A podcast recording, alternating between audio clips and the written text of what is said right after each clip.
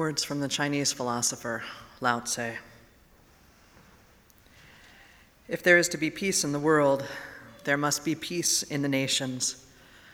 If there is to be peace in the nations, there must be peace in the cities. If there is to be peace in the cities, there must be peace between neighbors. If there is to be peace between neighbors, there must be peace in the home. If there is to be peace in the home, there must be peace in the heart. And then these words from Reverend Elaine.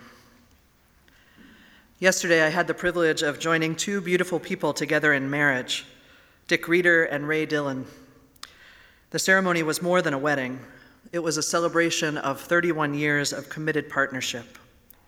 Dick and Ray fell in love and began their shared life together during a time when two men simply holding hands in public was a radical act.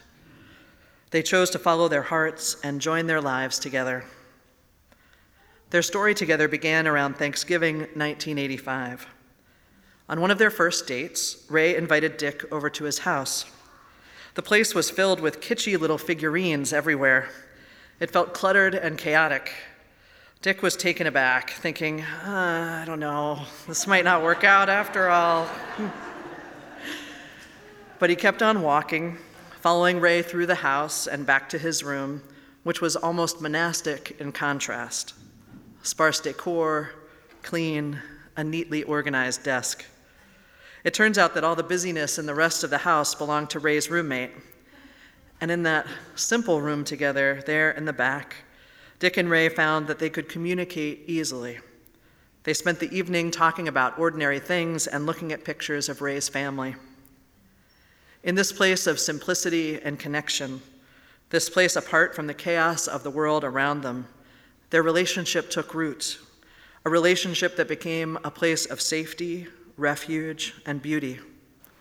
When the greater world did not accept their love and sent messages that gay men couldn't know real happiness in love or take part in lasting relationships, their love defied the odds and offered strength and courage, a place of refuge that enabled Dick and Ray to find the fortification and grounding to live out their day to day lives with authenticity and with open hearts.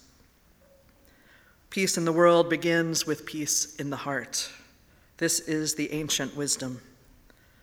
Finding peace in the heart asks us to get acquainted with some place of refuge a relationship, a spiritual practice, a faith community, a place that offers strength and alignment, a place where we can remember who we truly are.